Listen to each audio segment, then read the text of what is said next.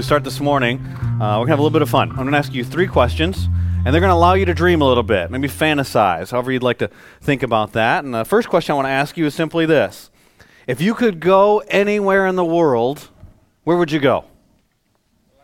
Alaska. Wonderful place. Beautiful place, I'm sure. I haven't been there, but great place. Anybody else got a place you'd go? If you could go anywhere in the world, where would you go? Tahiti. Tahiti? Tahiti. That's not, I didn't, didn't heard, thought about that one. That's a good option. You know, I heard there's a place in Dubai where you can ski inside. That'd be kind of cool to go to that place. My wife in the first service, she yelled out Paris, which I think was a hint to me. Um, she was she'd love to go to the Eiffel Tower, kind of a romantic spot. Maybe you're an adventurous person and go climb Mount Everest or something like that. Any other places you think of? You want to go to? What's that? Israel. Israel. That'd be cool. The footsteps of Jesus. Be able to be there. I couldn't hear you. What was that? Heaven. That would be an amazing place to be.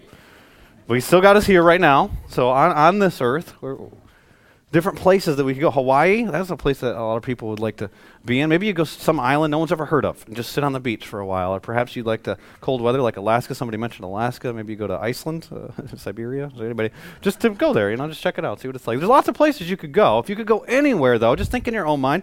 You don't have to tell me, but where would you go? Next question. If you could do anything, and I mean your career, but money's no object. So if you could invest your life in any way, you could use your life, do whatever you want with your life, spend your life, however you want to say the phrase, what would you do? And so it's anything, anything just based on your passions, your gifting. Maybe you'd be a professional hang glider. Nope. Okay. Maybe you'd be a teacher or a chef. Or perhaps you would start a business that you've always dreamed of. What would you do? And, and if you could think of, and this would be the third question, a stage of life that you'd want to be in. What stage of life? If you could pick any stage of life, which one would you pick? Some of you might be close to retirement. Maybe it's just a couple years away, and you think of retirement. I want to re- just skip to that. The, the golden years, you know, you've climbed the ladder, you've done the accomplishments, and now you're going to invest in the next generation. So you think about maybe that would be the stage you'd pick. Some people might pick college. College is a fun time, isn't it? Because you're making decisions that are going to shape where you're going to be and what you're going to do in your life. And kind of the world is yours at that stage. That's, that's, a, that's a fun stage. I have four little kids that are seven and under, and sometimes I look at them and I think, I, I knew what it was like to be a kid when I was a kid. I wish I knew how much freedom I actually had when I was a kid. No responsibility. You get to play all day. And the stuff they say, they can get away with saying anything. Okay? That's great. They don't care. They'll walk into a room, they'll start dancing. They don't even care what anybody thinks. Run around the yard naked. Talk about freedom. Right? I mean, what a stage of life to go back to that, to, to just know that total freedom. That'd be something, wouldn't it? My wife and I, because we have these four little kids, a lot of times people feel comfortable just approaching us in public. And it's predictable sometimes the things that people say. If it's, a, if it's a man and he sees they got four little girls, a lot of times he'll come up to me and he'll say, I hope you have a shotgun. Which, if I'm not mentally thinking about the fact he just realized I have four little girls, I'm like, that is a weird statement. Like, what do you, why do you want to know if I have a shotgun? I'm going to go hunting? Like, what is it? But for those of you who have little boys, uh, I, I, do actually have a shotgun at my house, just so you're aware. Um, just heads up. And uh, what oftentimes females will do is they'll come up and they will say, and it's more times to my wife than it is to me, but sometimes when we're together, specifically at grocery stores or if we're at the mall or someplace like that, they'll walk up and they'll just say, enjoy this stage. And a lot of times it's older women who their children have grown or they're out of the house now and say, just enjoy this time. And we're thinking to ourselves, did you not just see what happened like two seconds before you walked? You know, snotty nose just got stuffed in somebody else's ear, and then you know, stuff's just happening, you know, picking and fighting. There's discipline and messes, and all kinds of stuff happens all day long. Sometimes at the end of the day, we put them to bed, and it's just like, ah, we accomplished something because they're in bed, you know, just because it's done. It says to enjoy this stage. People will say to enjoy this stage. What stage would you pick? You could pick any stage, you know, little kids, or maybe you'd be a little kid, maybe well, what stage would you pick? And if you're thinking through these things, where would you go? What would you do? What stage would you be in? You've got to ask yourself this question Why does God have you here now? Why does God have you in the exact situation that you're in now, in the location that you're in now, in the stage of life that you're in now, doing the thing that you're doing now? Whether you're a homemaker, whether you're a lawyer, whether you're in college, whatever it is that you're doing right now, why does He have you there? And we're going to look at the life of a guy that we've looked at before. His name's Peter. If you were to ask him those questions, what would you do? Where would you go? What, would, what stage would you pick? It's not unlikely that Peter could potentially say, I'd love to be fishing on the Sea of Galilee with the wind in my face. It's a place where I feel comfortable, I feel in control, I just feel a sense of peace there. But that's not where God has him. Because God has him on a different mission now. He's no longer a fisherman, he's a fisher of men. And he, he's not just picking where he wants to be, but he's going as God directs him. And the reason that, that he's doing that in the passage of Scripture we're going to look at today is because God's got him in a place of preparation. And for some of you, that might be why God has you where he has you today. He's preparing you for his plan. He's got you in a place, a time, a situation, circumstances, a career, and the exact relationships, the exact stage of life, because he's preparing you for his plan for you. Whether that's triumph or whether that's tragedy, whether that's difficulty, whether that's excitement, whether you're on the top of the mountain or you're walking through the valley right now, God may be working in your life in such a way that He's preparing you for the thing that He has for you as a plan for your life. And that's what He was doing with Peter. If you have a Bible, I invite you to turn with me to Acts chapter 9. We're going to see Peter in this preparation time period, starting in verse 32. If you don't have a Bible, the verses will be up on the screen, but if you want, you can find it in your iPad or a copy of the scripture that you brought. We left off last week was in verse 31. It was really a summary of what was taking place. The church was at peace. Persecution had slowed down. The political climate had changed. Saul was now a Christian. And the church was growing numerically, and people were living in the fear of the Lord. And then verse 32 picks up and says, As Peter traveled about the country, he went to visit the saints in, in Lydda or Lydda, depending on how you want to pronounce that. There he found a man named Aeneas, a paralytic who had been bedridden for eight years. It's a long time. Aeneas, Peter said to him, Jesus Christ heals you. Get up and take care of your mat. Immediately, Aeneas got up. All those who lived in Lydda and Sharon saw him and turned to the Lord. In Joppa, there was a disciple named Tabitha and then parentheses it says, was translated as Dorcas. That'd be the Greek translation. For those of you who like to read Greek, Luke filled that in there for us. That's wonderful. Who was always doing good and helping the poor. About that time, she became sick and died. And her body was washed and placed in an upstairs room. Lydda was near Joppa. It's about 10 or 12 miles away. And so when the disciples heard that Peter was in Lydda, they sent two men to him, urged him, Please come at once. Peter went with them. And when he arrived, he was taken upstairs to the room all the widows stood around him, crying and showing him the robes and other clothing that Dorcas, also known as Tabitha, had made while she was still with them. Verse 40 Peter sent them out of the room. Then he got down on his knees, he prayed, and turning to the dead woman, he said, Tabitha, get up. She opened her eyes. Seeing Peter, she sat up. He took her by the hand and helped her to her feet. Then he called the believers and the widows and presented her to them alive. Verse 42 This became known all over Joppa, and many, not all, but many people believed in the Lord. Verse 43 Peter stayed in Joppa for some time with a tanner named Simon. So here we have this passage of scripture. We've got two stories here, two incredible miracles. There's a man who wasn't able to walk for eight years. Eight years. Not able to work, not able to get out of bed, not able to clean himself, not able to feed himself, not able to do anything on his own, totally dependent on other people. Eight years. And then in an instant, Immediately, he gets up and walks. Jesus Christ heals him. People believe. And then there's another miracle. There's a woman who's died. She's dead. Peter says, he prays, depends on the Lord. She gets up. She's like, amazing miracle. Okay, why is this here, though? What, what is this about? I'll be candid with you and tell you that Monday, when I sat down to start studying this passage and thinking about what will I share with our congregation, different ideas came through my mind. We could talk about God's power, that God could still do miracles, and talk about the stuff that God's done. We could talk about how God gives gifts in different packages, different ways. We see it in this passage. But I asked myself the question, it's a great question to ask yourself when you're studying the scriptures, is why did the author who's writing this book put this here? Why at this time? Why does he share, other than just, hey, two more stories, two cool stories? Because Luke doesn't really say, he doesn't make comments about this. He doesn't say many things that, that have to do with what's happening in this story, so why is it here? The advantage of going through a book, the way that we're doing through the book of Acts, where we start at the beginning and we go through, is we can see the flow of the argument the author's making.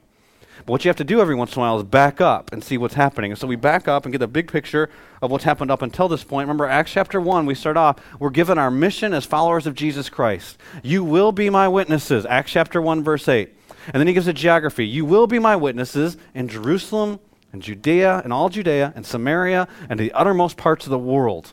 So that's your mission. That's why you're here as a believer of Jesus. Why he doesn't take you immediately to heaven when you place your faith in Jesus Christ. He leaves you here to be his witness.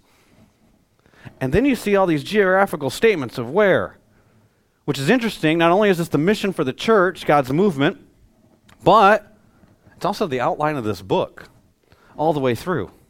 And what happens in Acts chapter 2 is that Peter stands up in Jerusalem and he preaches the gospel of Jesus Christ, that Jesus died to pay for sins, rose from the dead. People can repent, place their faith in Jesus. That day, 3,000 people do just that. The church begins, and then we begin to see that the church is God's plan for reaching the world, for putting Jesus Christ on display. In fact, it's plan A, there is no plan B. It's God's plan to work through the local church, and He starts this church in Jerusalem.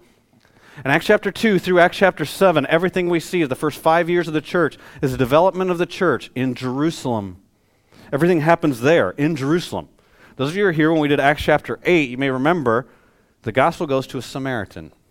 We talked about how God's grace is for all, how Jews hate Samaritans, how they would pray that in the resurrection God wouldn't remember Samaritans, how much you had to hate somebody to want them to go to hell. But there's a deacon from the church named Philip. He goes to the Samaritan town, preaches the gospel to them. They get saved. Then they send a guy, Peter, to go and see if it's legit. And it's legit. What happens is God starts to work in Peter, who's a Jew, who's leading this church in Jerusalem, who'd be growing up in a culture that would hate Samaritans and would also hate Gentiles. What happens in Acts chapter 9, we get this little parenthetical of Saul coming to Christ, which is going to set up some stuff that's going to take place later. But really, the context is what happened in Samaria. And then we see Peter going around, preaching to different places now. Now he's going to Gentile places. Jews hate Gentiles. We're six years into this journey, the church starting, not one Gentile's come to Christ. If what's about to happen in Acts, in Acts chapter 10, doesn't happen, then what Christianity is, it's another sect of Judaism. Acts chapter 10 is about to be an incredible breakthrough. It's revolutionary for Christianity, for changing the world. But right now, we're still in Acts chapter 9. Because right now, we're in a place of preparation. And what Luke, the author, is doing is preparing us for what's about to happen next week. And you'll hear more about this next week. Pastor Jason will be sharing from Acts chapter 10. And what's happening in the life of Peter is that God's preparing Peter for what's about to happen. And one of the things we see that he uses, we're going to see four things that God will use oftentimes to prepare us. Not every time it's not a formula, but oftentimes God uses these things. And one of the things that God often uses to prepare us is placement. God prepares us through placement. And by placement, I don't just mean physical location, but I mean that. But stage of life, circumstances, job, the relationship that you're in, the financial situations you're in, the health situation that you're in, where He has you right now. That's placement. And God uses placement. He uses it here with Peter. He moves him from Jerusalem, which would be the, the Mecca, the core, where the home church is at, where the Jewish church is at. And he goes to a town named Lydda, or Lydda.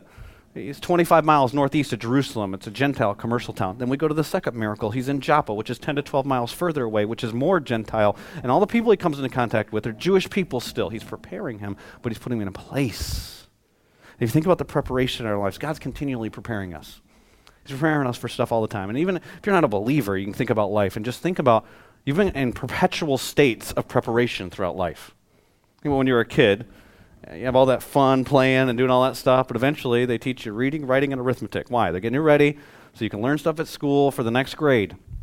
What is school all about? Well, you got to get into college, and so they're getting you ready for college, and you prepare for getting into college and you prepare for preparation for college. You prepare for ACT, you prepare for SAT, you get into college, and it takes you a year or so to figure out what your major is going to be, and they start preparing you for a career path. And so you start preparing for that career path, and then you get out. Now you got to have a real job, hopefully. Lord willing, that's what ends up happening. So they prepare you for an interview, and you do all kinds of training and preparation for an interview. And then you get a job, and you start living a regular life and being responsible. And maybe you meet somebody. Now you got to prepare for a date, got to brush your teeth.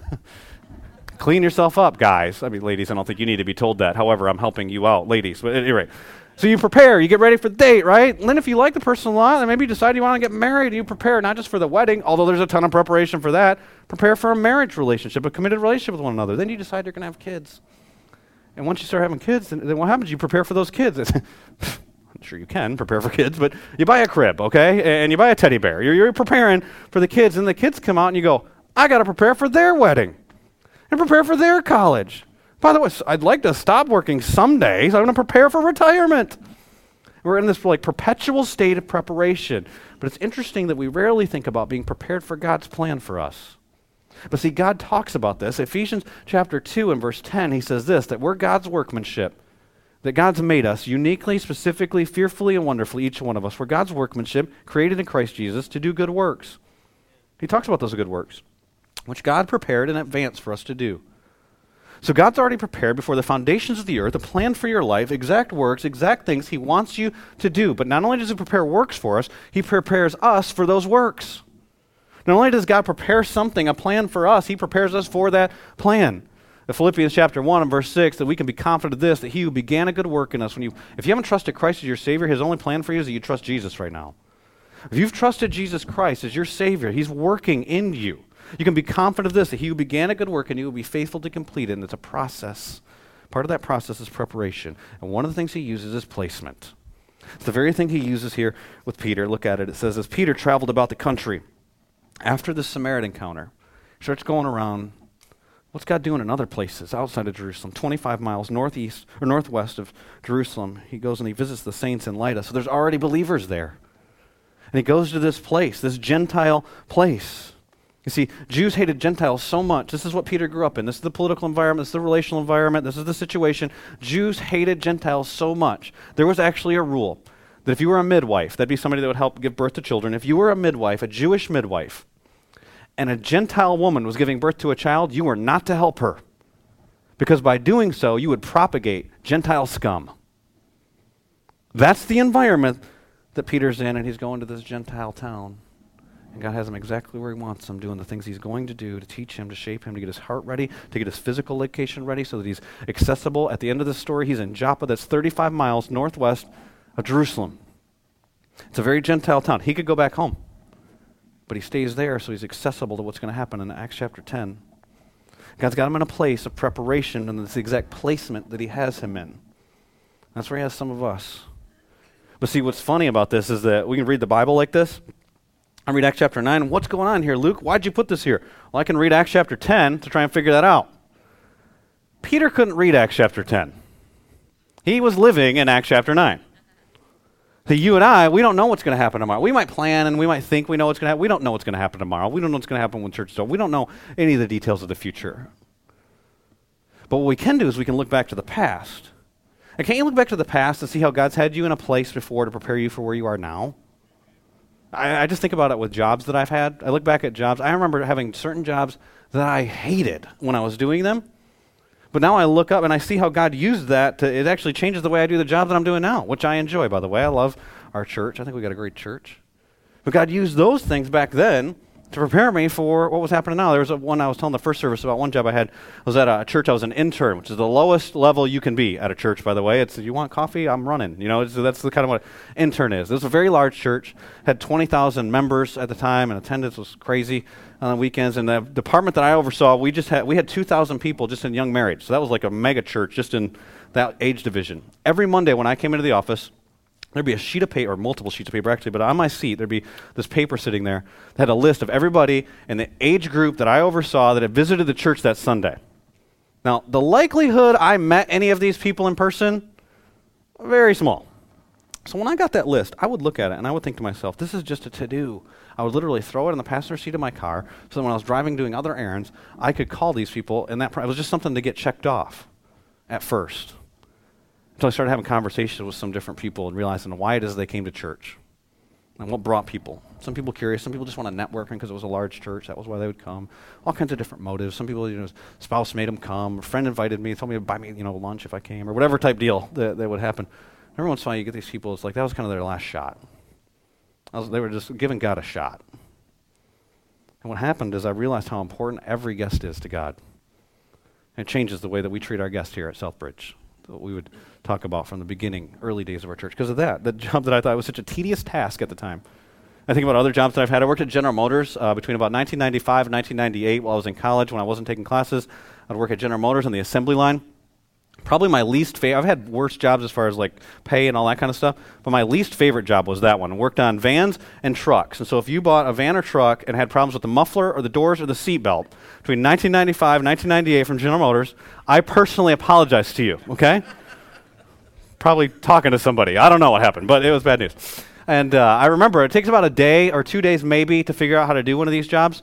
My mom told me that the first day I worked on mufflers that I actually came home, I laid down, we had a leather couch, and it was so hot. I just laid down on this couch, fell asleep. She said I sat up in my sleep and started bolting things together. So it's, it's a mindless job after you've done it a couple times, and so these shifts are like 10 to 12 hours long. And I'd go into the shop and start working, and it was like I was counting on the seconds until I got to leave that place. I wasn't thinking about what I was doing, but as I look back on it, I realized I was a new believer at that time. Came to Christ in 1995, and I had a lot of questions. Is Jesus really the only way? Maybe it might be the way that I'm going, but is it questions about salvation? Can you lose your salvation? What is prayer? What, does it change anything? Am I supposed? Why do I do this? How is it supposed to go? Do I have to speak in King James? Like all that, all these thoughts are going through my mind during these 10 and 12 hour shifts that shape the way that I think about God today. He used that as part of preparation. And many of you, you can probably see that as you look back in your own life at different circumstances you've been in, at different situations you've been in, at different things. Maybe you were being trained for something else law school, military, various different things. But God was really doing a work in you to refine you for the plan that He has for you. And you can look back at it and see it now because you're in these situations. See, God doesn't make a mistake in the spots He puts you in. In fact, Acts chapter 17, verse 26, the Apostle Paul is speaking to some philosophers on Mars Hill. He says this to them He said, From one man He made every nation of all people, that they should inhabit the whole earth. He determined the time set for them so that you would live in this generation and the exact places where they should live. He cares. The exact, not just city or county or neighborhood, the exact place where you would live next to your exact neighbors, with your exact coworkers. All that stuff has been orchestrated by God. Not a hair falls from your head that He doesn't know about. And He's put you in the exact spot that He wants you. It's not an accident. I had a couple email me uh, just last week, and they actually told me that I could share this email. In fact, they may be here today. They said they might make the trip to, to Southbridge. They don't live in town here, but they told me the story about how they came to Southbridge the very first time. And started off the email and said uh, that when they first visited, people were incredibly friendly, uh, some of the nicest, most welcoming people they had come into contact with. And so I just want to say thank you for those of you who are super friendly.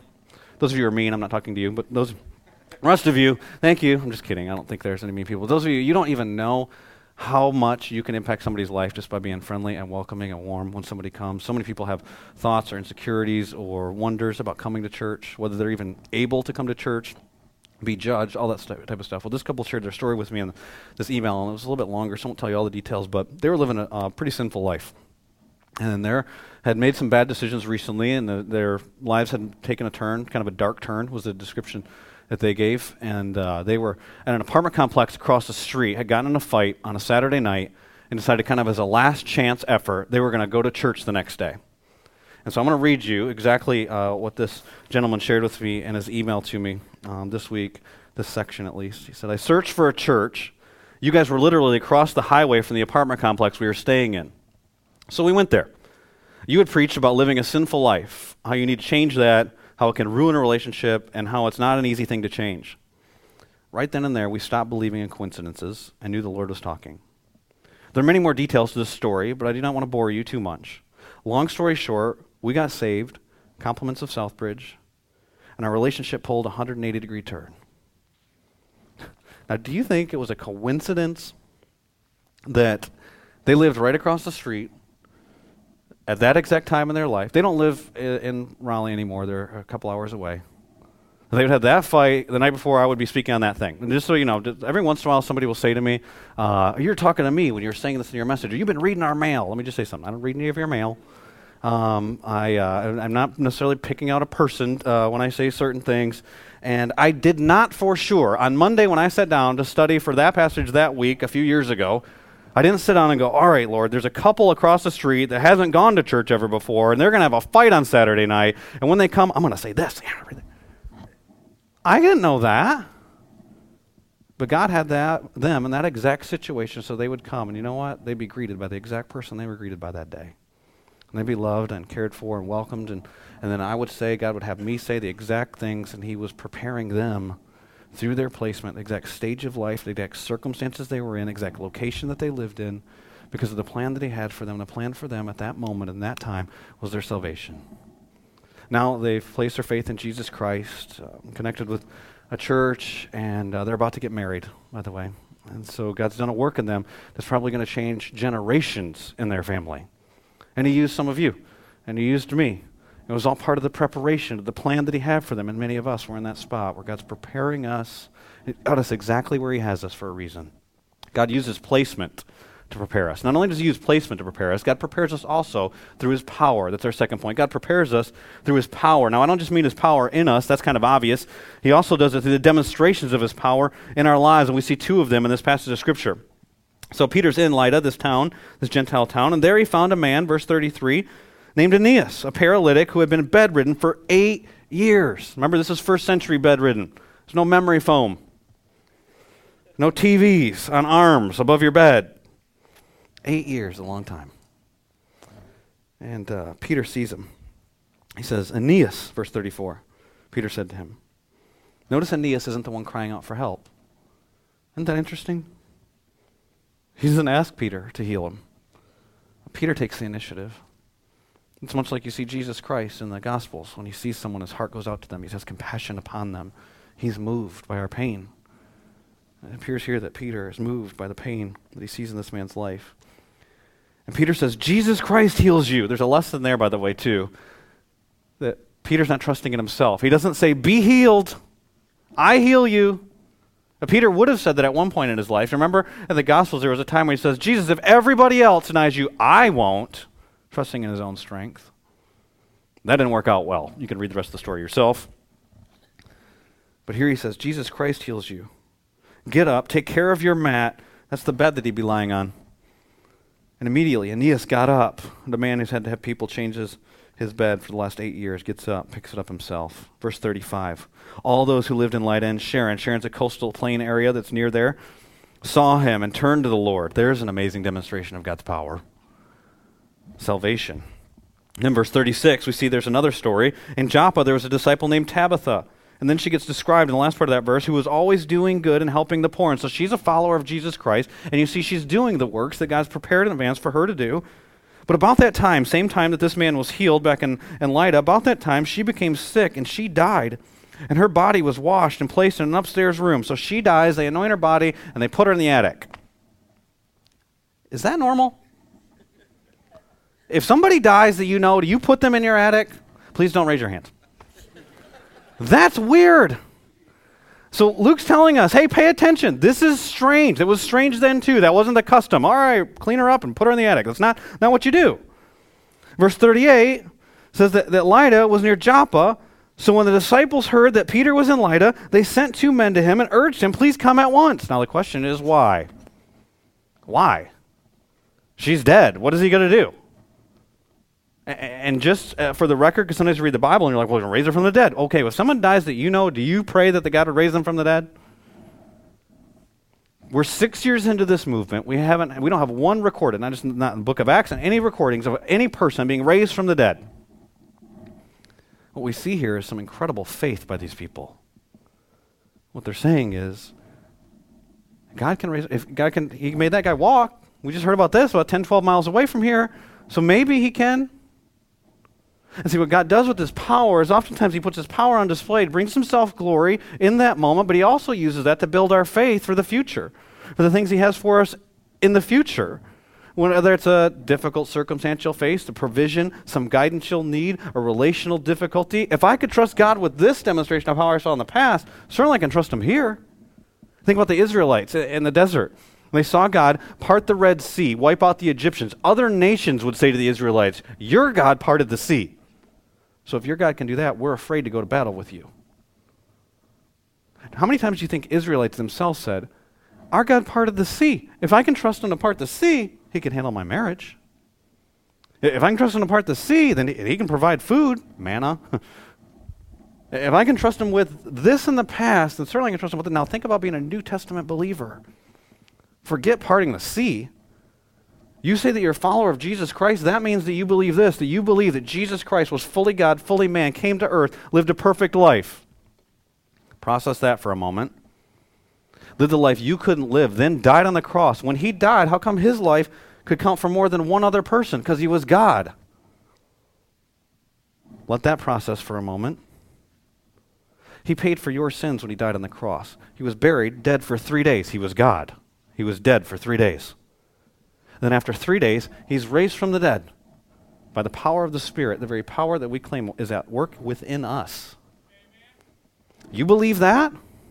If you believe that, see, sometimes you bump into Christians, they'll say, Well, I'm a Christian, but I just, and I don't know if Jesus really fed 5,000 people with some kid's lunch. I don't know. There's probably like a sandbar there. He wasn't walking on water. There had to be some explanation to this. Listen, you believe God died, was in the grave for three days, then rose from the dead, and you're having a hard time believing he can walk on water? Are you kidding me? See, we get numb to the gospel sometimes. Just kind of, yeah, yeah, yeah. Jesus died. He rose again. I got a friend who uh, planted a church in Dubai, and he was talking about how he preached uh, there one time. There's a woman from Japan there, came up to his wife afterwards and said, So you're saying this Jesus guy died and rose again? And his wife said, Yeah. She goes, I got to think about that. Yeah, no kidding. I mean, we just kind of like say, Yeah, yeah, that's what I believe that. And it, it gives me benefits. I'll take it. You know, it's kind of, are you crazy? Like, think about what, what, what we're talking about here. If you believe that Jesus Christ died and rose again, why do you have a hard time believing anything else? That's what these guys were saying. Jesus Christ was God, died, rose from the dead, gives us life. If he wants to raise Tabitha, he can. If I can believe him for that, then I can certainly believe him for this. And some of you are believers in Jesus Christ, and you say, you get in a difficult situation, well, oh, it'll take a miracle. Okay. He still does those. Do you believe him? Because he uses that power to prepare you for the very things he's going to put in your path in the future. He's got a plan for you and preparing you for that plan. And some of you, you've gone beyond just that. He's gotten so intimate, he's answered specific prayer. You've seen him answer specific prayer and demonstrate his power. You've seen him change people's lives that you're close to, not just yours, but other people's. You might be, you've seen healings. Do you have those moments you go back to, kind of like the Red Sea or like the cross, where you're like, if he can handle this, then he's got this? That's how he uses his power to prepare us. And here he does it in this passage of Scripture says they come to Peter. They say, "Please come at once." In verse 39, Peter went with them, and when he arrived, he was taken up into that attic room. There's a bunch of widows there, and we know that widows and orphans are the most vulnerable in this culture because they couldn't work. Women couldn't get a job in that culture like they can in our culture. They didn't have life insurance like we have in our culture. There's no government assistance. You know what their plan was? Their friends, their network. Apparently, this woman Dorcas or Tabitha was part of that network. These widows, they stood around him. They were crying. They're weeping. They're showing him their robes. That word showing is in the middle voice. That means this they're probably showing the clothes they're wearing. This is probably a moving scene. I imagine every article of clothing that Tabitha made for these women told a story. Peter, do you see this sweater? Tabitha brought this to my house right after my husband died. Tabitha, did you see this? It was right after after a year, at his year anniversary of his death, or, or maybe on his, the first birthday that we would have celebrated after he died. And it's probably a very moving scene. And Peter's a compassionate man, but he says, Everybody leave the room, verse 40. And he gets down on his knees and he prays. Again, showing it's not his power, it's God's power. And then turning towards the dead woman, he said, Tabitha, get up. She opens her eyes. If I'm Peter, I'm like, it worked. You know, whoa, looking at me. And seeing Peter, she sat up, and he took her by the hand, and he helped her to her feet. And then he called the believers and the widows and presented her to them alive. Verse 42 This became known all over Joppa, and many people believed in the Lord. There's the power. That's conversion. Now, everyone didn't believe. Isn't that interesting? I said all the people believed. Maybe it was hyperbole in verse 35 that everyone there believed because a guy who wasn't able to walk for eight years is able to walk. But then somebody's raised from the dead and many people believe. Everyone doesn't believe. And you know what the reality is? There are people that doesn't matter what they see, what questions you answer, they will not place their faith in Jesus Christ. And woe to you if you're one of those people. That's a dangerous place. You're in trouble. But many people did believe. And how many of those people do you think later on go back and say, well, if God could raise Tabitha from the dead, then certainly he can handle this.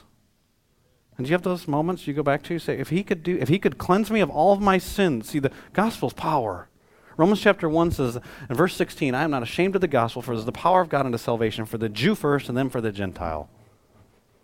Creation is a demonstration of God's power. Even if you're not a Christian, all these things working together, you think it's by chance? Are you kidding me? Gravity is by chance, and so is the oxygen and how that works, and the food cycle and the whole system there. It's like God's symphony. He's putting on display His power for us, that it all works together at one moment. The heavens declare His glory.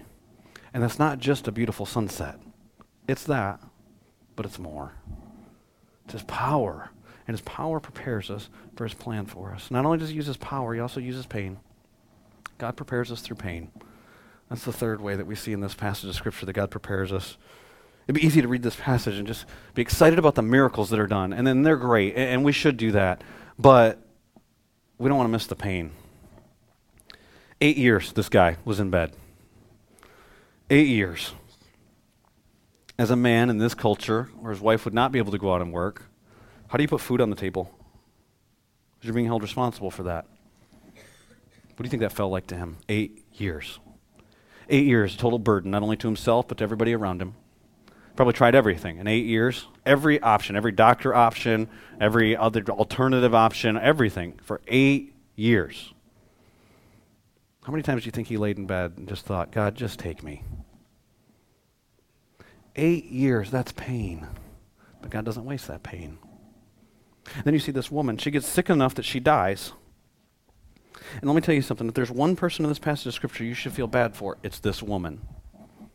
Why? She gets brought back to life. She gets more life. Yeah. But think about it. In verse 36, we're told she's a follower of Jesus Christ. And she's living the life that God has for her. She's doing the works that God prepared in advance for her to do. He's doing a work and completing. He's going to complete it. You know what the Bible says about when you die? If you're a follower of Jesus, to be absent from the bodies, to be present with the Lord. She was with Jesus Christ in heaven. You know what the Bible says about heaven?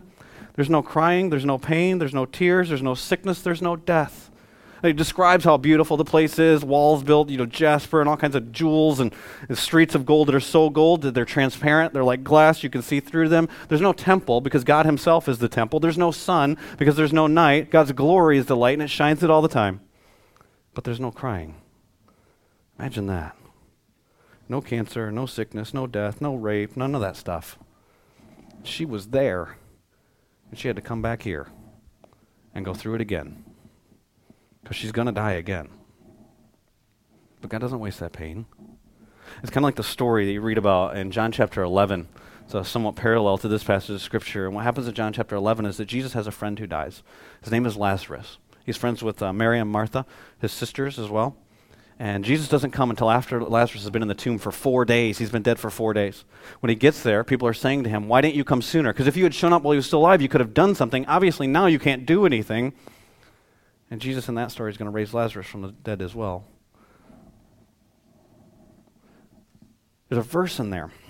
It's the shortest verse in the New Testament. John chapter 11, verse 35 says, Jesus wept. It's interesting to me because scholars and commentators, you could read, and if you have a study Bible, you might look up in the, the notes even in there, and they'll say all kinds of different reasons why it is that Jesus is weeping here. He's weeping because he sees Mary and Martha, and his heart goes out to them, and he's crying for them. He's crying because he loved Lazarus so much, and he's lost his friend.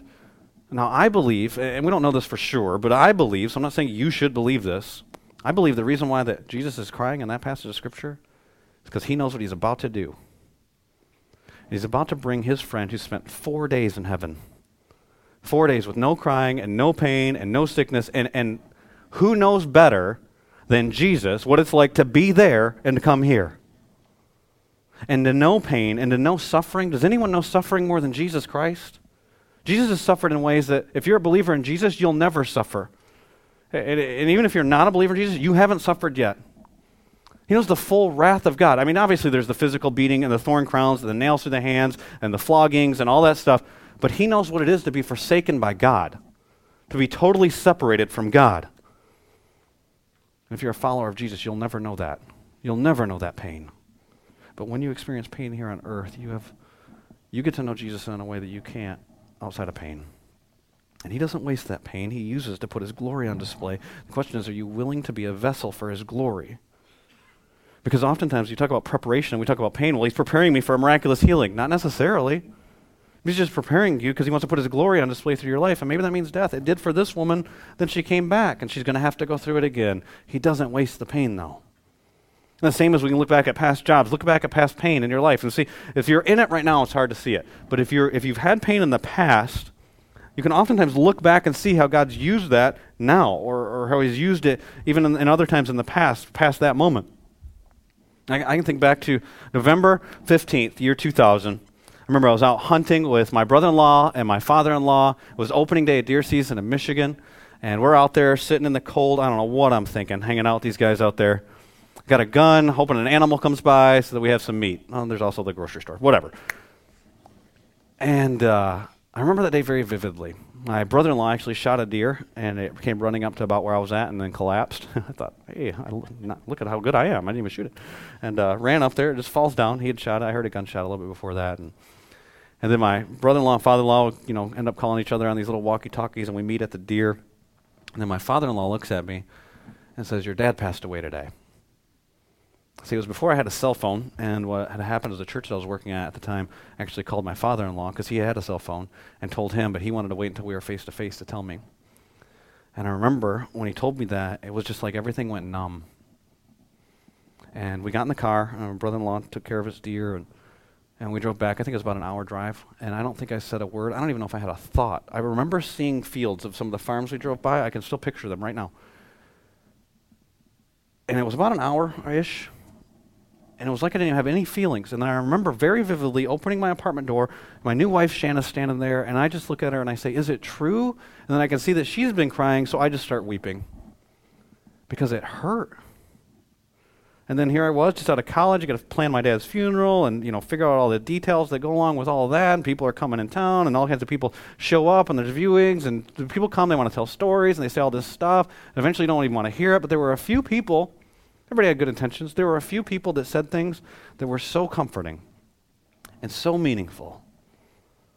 And interestingly enough, I now deal with a job where we talk about death regularly.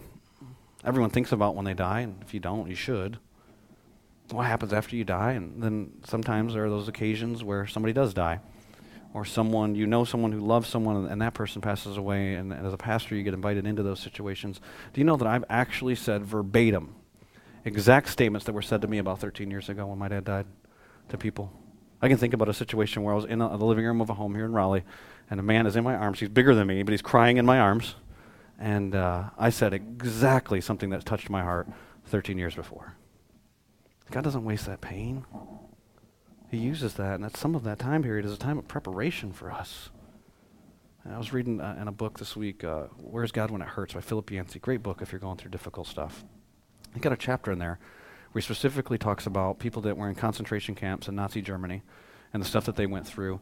And uh, there's a quote in there by a philosopher named Nietzsche, and Nietzsche says that any man can go through pain if he knows the why. If he knows the why. But he shares of a guy that was in one of these camps in uh, Munich, Nazi Germany.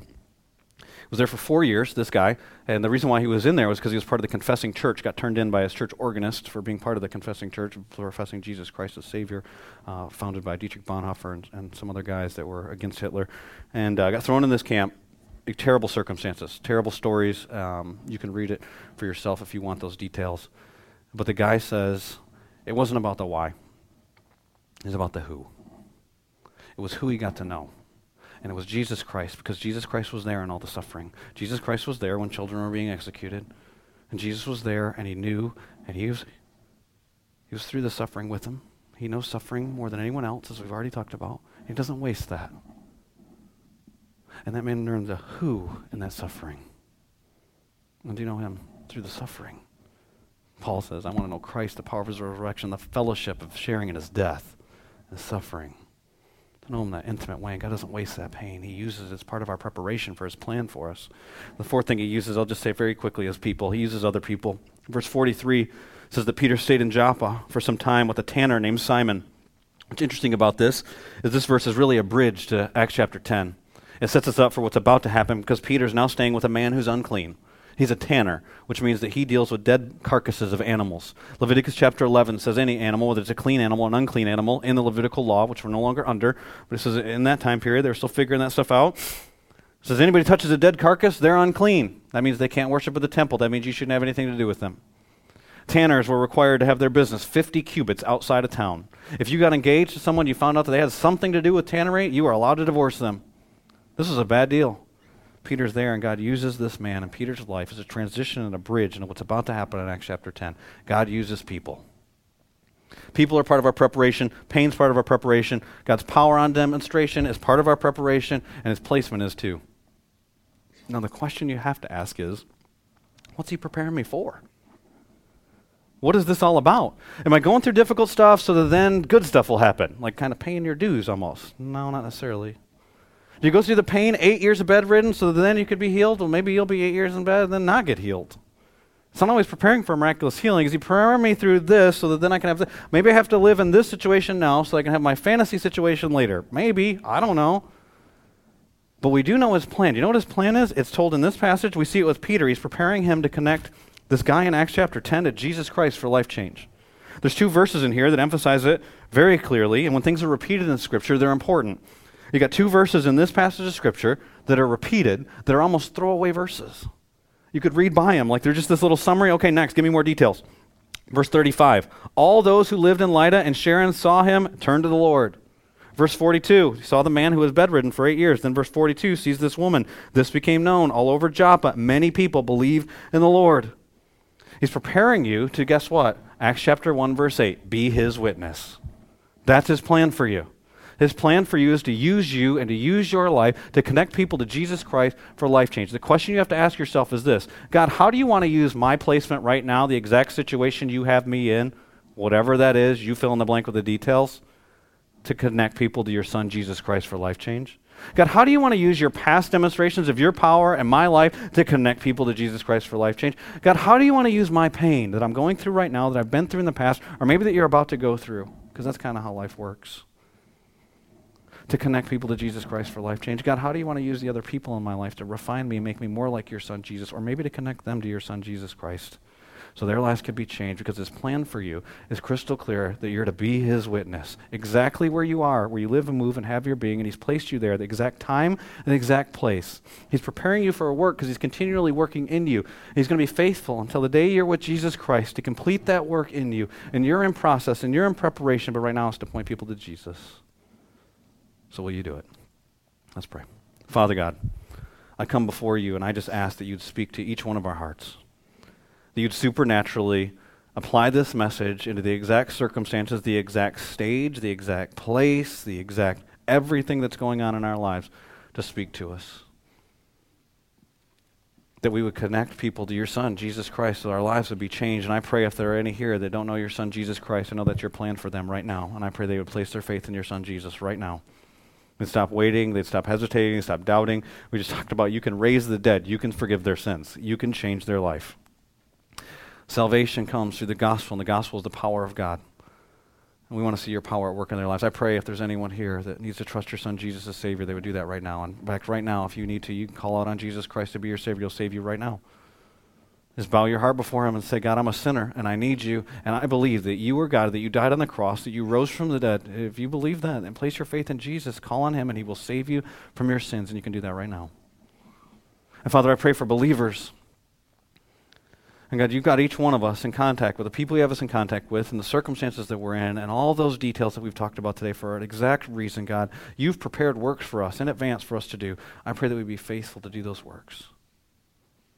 It's in Jesus' name that I pray. Amen.